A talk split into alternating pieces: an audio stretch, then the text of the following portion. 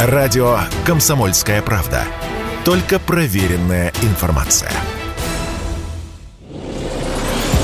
В Министерстве промышленности и торговли предложили наладить производство в России собственных деталей для ремонта оставленных в стране Boeing и Airbus. По крайней мере, такое решение вопроса о авиаперевозках видит замглавы ведомства Олег Бочаров. Как пишут «Известия», он обратился с письмом в Министерство транспорта, чтобы авиаперевозчики предоставили данные по номенклатуре и количеству требуемых запчастей. Главный редактор портала «Авиару» Роман Гусаров в интервью радио «Комсомольская правда» заявил, что реализовать подобную идею невозможно.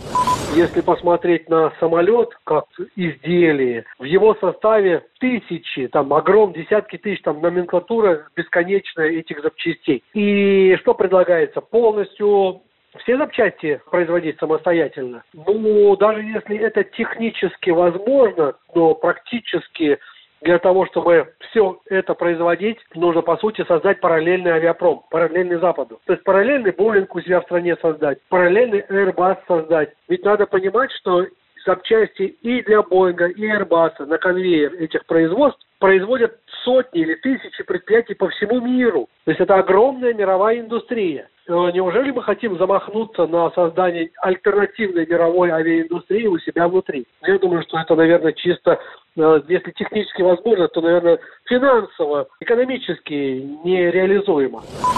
Допустим, даже если запчасти произвели, как их сертифицировать? Этого не получится сделать, а значит лайнеры не смогут летать за пределы страны. Лизингодатели, а это иностранные компании, тоже не одобрят такую инициативу. Но что делать? Вопрос с авиаперевозками остается открытым.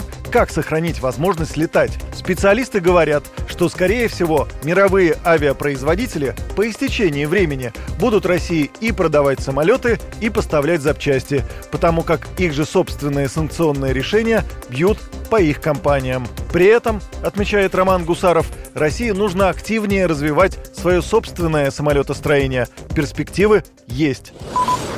Я как раз смотрю на все этот процесс с большим оптимизмом, понимаю, что на реализацию этой программы понадобятся годы. Цифра, которая была озвучена на заседании правительства, к 30 году возможно будет построить порядка 500 магистральных отечественных самолетов, я, пожалуй, с ней соглашусь. Это, возможно, примерно совпадает и с моими личными подсчетами. Около 500 самолетов мы построить сможем. Пока разработаны только два современных магистральных самолета, это МС-21 и Суперджет. Конечно же, именно на них и надо делать ставку. В конце февраля Евросоюз ввел санкции, согласно которым Россия до конца марта должна расторгнуть все контракты и вернуть сюда лизингодателям. Но в середине марта президент Владимир Путин подписал закон о мерах поддержки гражданской авиации, который позволил этого не делать, а подавляющее число лайнеров было переведено из иностранных в российский реестр. После этого Евросоюз несколько смягчил лизинговые требования, но это не коснулось ремонта и обслуживания воздушных судов. Юрий Кораблев, радио «Комсомольская правда».